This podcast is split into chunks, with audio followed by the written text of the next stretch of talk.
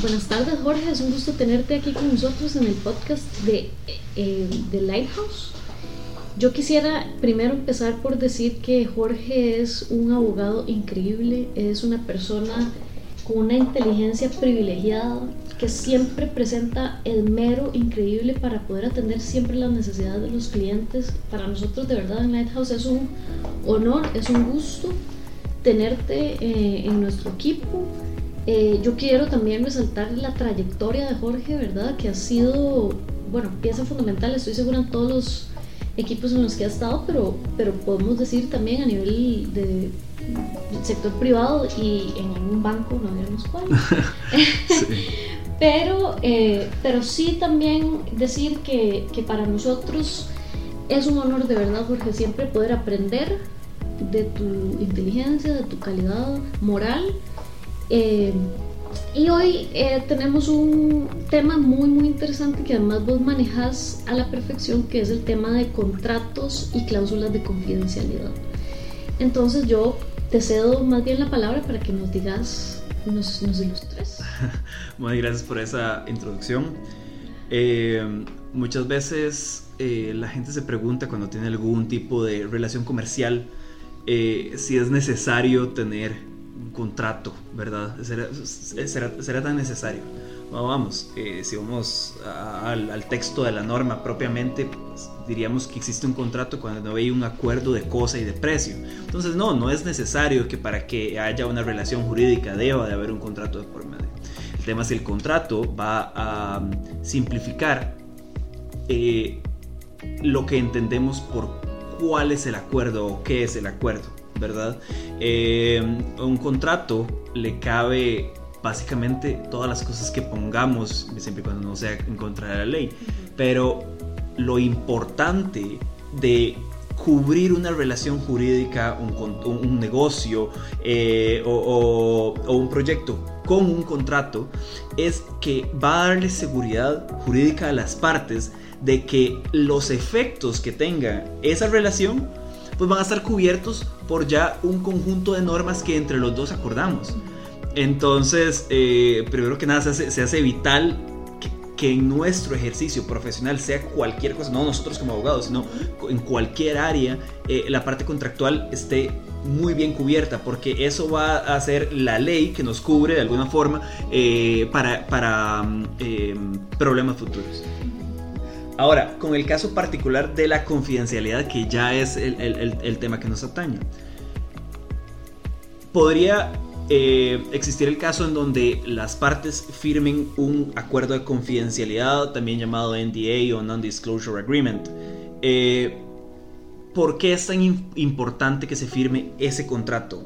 Eh, yo diría que una de las cosas más importantes que tenemos en nuestras empresas, en, nuestros negocios, es la información. Es decir, la, información es el know-how de mi empresa, es eh, el, el, objeto de lo que yo vendo, del servicio que doy, es el cómo lo doy. Eh, muchas veces la información que yo manejo me diferencia de mis competidores, me diferencia eh, eh, muchas veces de manera local, pero muchas veces de manera internacional. Entonces, eh, una afectación a la información realmente te puede lesionar tu, tu, tu nicho de mercado, te puede lesionar tu negocio, te puede lesionar tus intereses. Tus intereses, tu patrimonio, todo. Exactamente.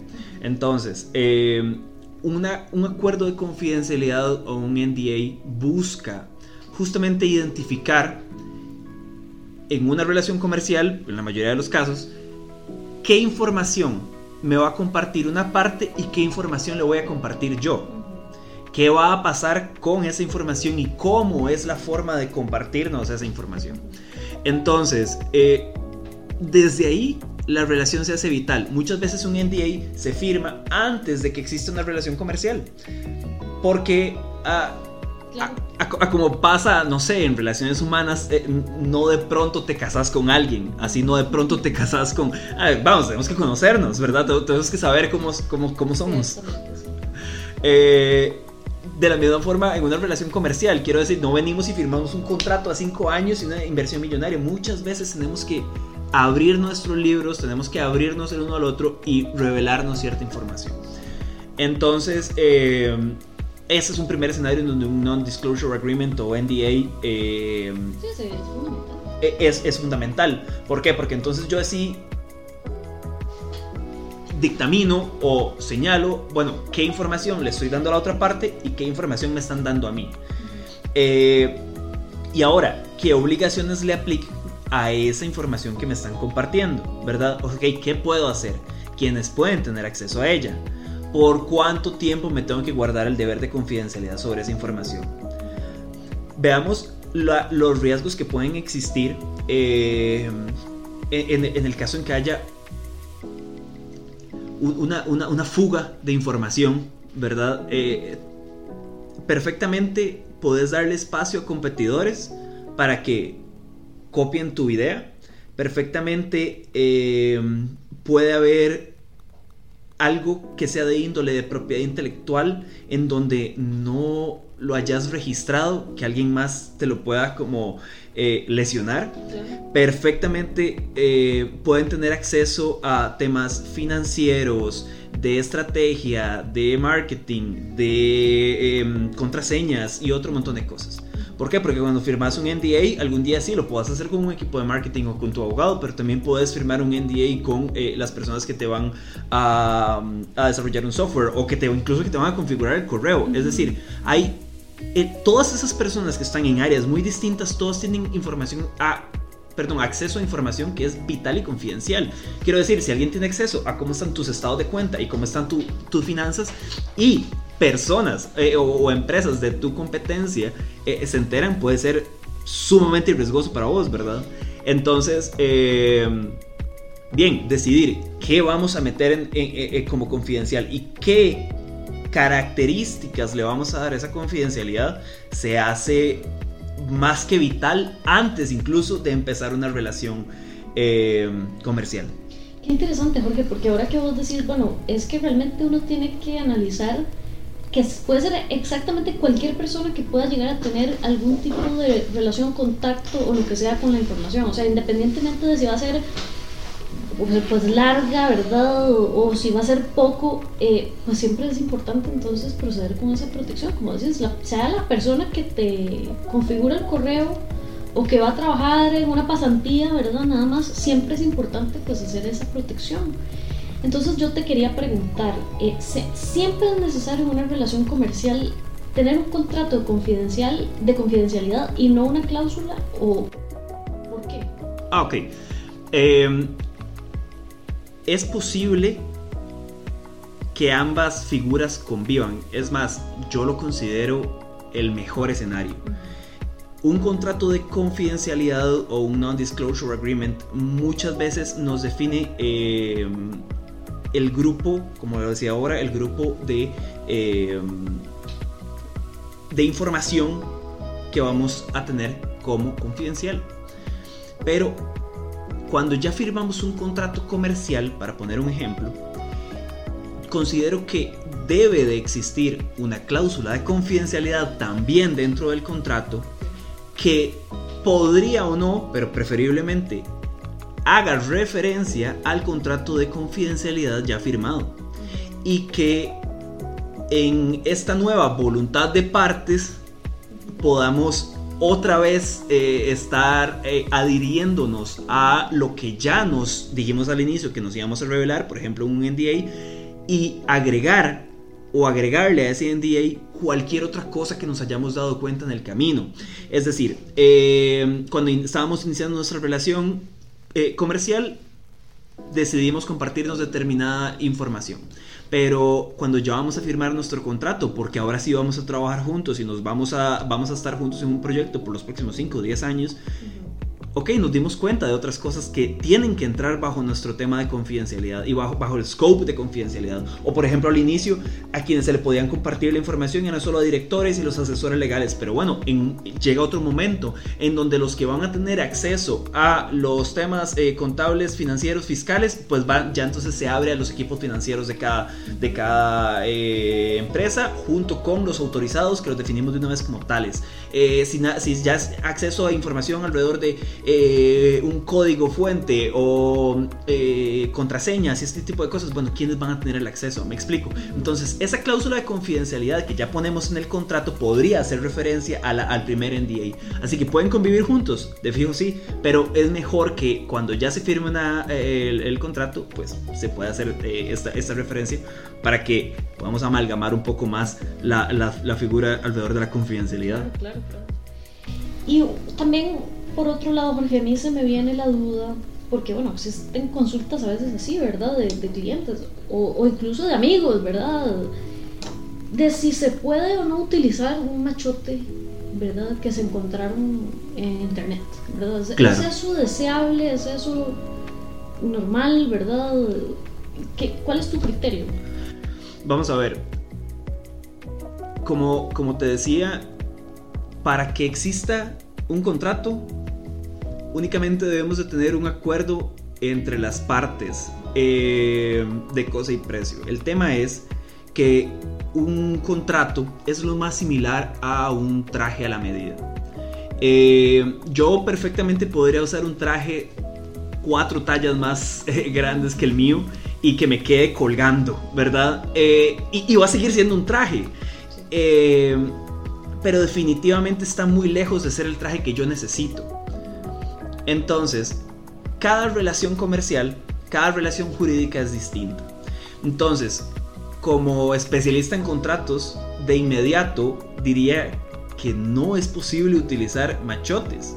Ahora, como todo, eh, tiene, podrían haber sus bemoles, porque existen los contratos de adhesión, ¿verdad? Pues vamos, que si soy una empresa que ofrece servicios de telefonía, no voy a ir haciendo un contrato para cada persona, pues ahí se entiende que tenemos un contrato de adhesión. Y para muchos otros servicios. El tema es que eh, el, problema con los machotes es que muchas veces nos metemos a Google y buscamos un machote de un contrato de alguien que lo hizo en alguna otra jurisdicción, no sé. exactamente. Y, y, en otro contexto. Entonces, eh, uno es, tal vez el tiempo lo que le da a uno esta experiencia, uno a veces va leyendo un contrato y uno dice como, esto lo sacó de algún machote en algún otro lado, porque incluso tal vez pueda hacer referencia a alguna regulación que solo existe en un país o en una región. Entonces de, inmediato te hace clic de que ni siquiera en Costa Rica aplica. Entonces, eh, sí es para mí vital que cuando vayas a arrancar una relación jurídica con alguien, o con alguna otra parte, de fijo hagas un contrato asesorado eh, eh, sobre esa relación en específico.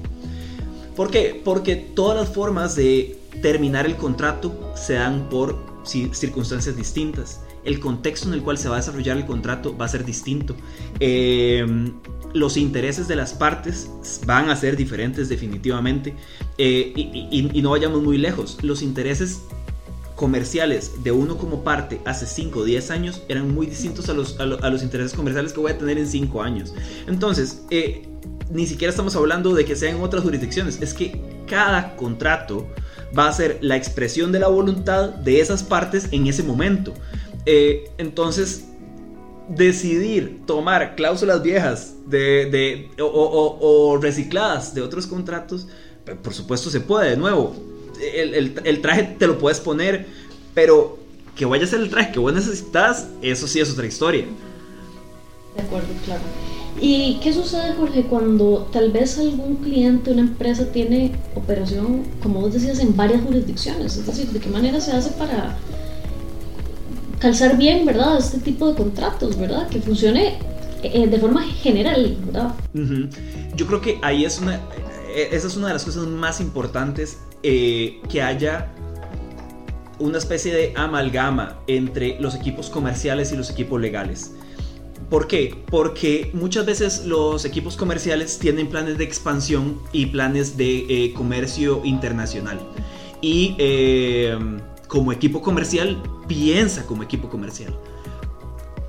Desde el lado jurídico o desde el lado de un equipo legal que acompaña a un equipo comercial, eh, es ahí donde toca que haya un entendimiento interdisciplinario en donde podamos entender qué cosas podemos desarrollar en qué jurisdicción para que el contrato, que va a ser la expresión final de lo que estemos acordando, justamente tenga sentido con lo que hay en cada regulación, digo, en, cada país.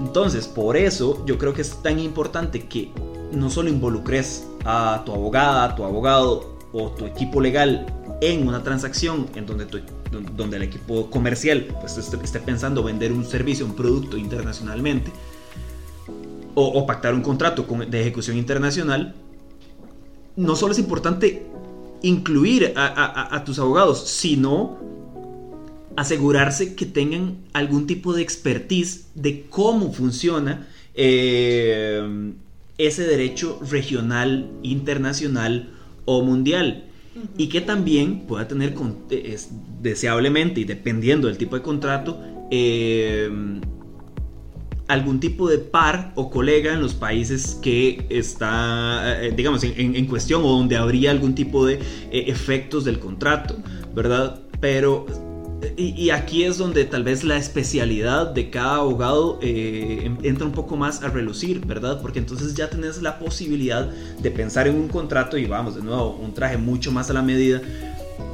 porque las variables ya no son solo variables nacionales, son variables internacionales, regionales y... Y eso definitivamente sí va a incidir en la legalidad, ilegalidad o imposibilidad de ejecutar ciertas cláusulas. Eh, Jorge, tal vez como para hacer un resumen muy rápido. ¿Por qué es importante entonces tener contratos de confidencialidad? Para retomar. Sí, claro. Uno de los eh, activos más importantes que tenemos en las empresas es la información. Eh, todo lo que podamos hacer para buscar la continuidad de esa información, todos los esfuerzos que hagamos para evitar riesgos en la información, eh, eh, de daños a la información, son para mí parte de la lista de eh, prioridades, ¿verdad? No solamente, y, vamos, no solamente cláusulas de confidencialidad, sino también cláusulas de protección de datos. Bueno, es otro tema en el que vos sos un experto, ciertamente, hay que decirlo.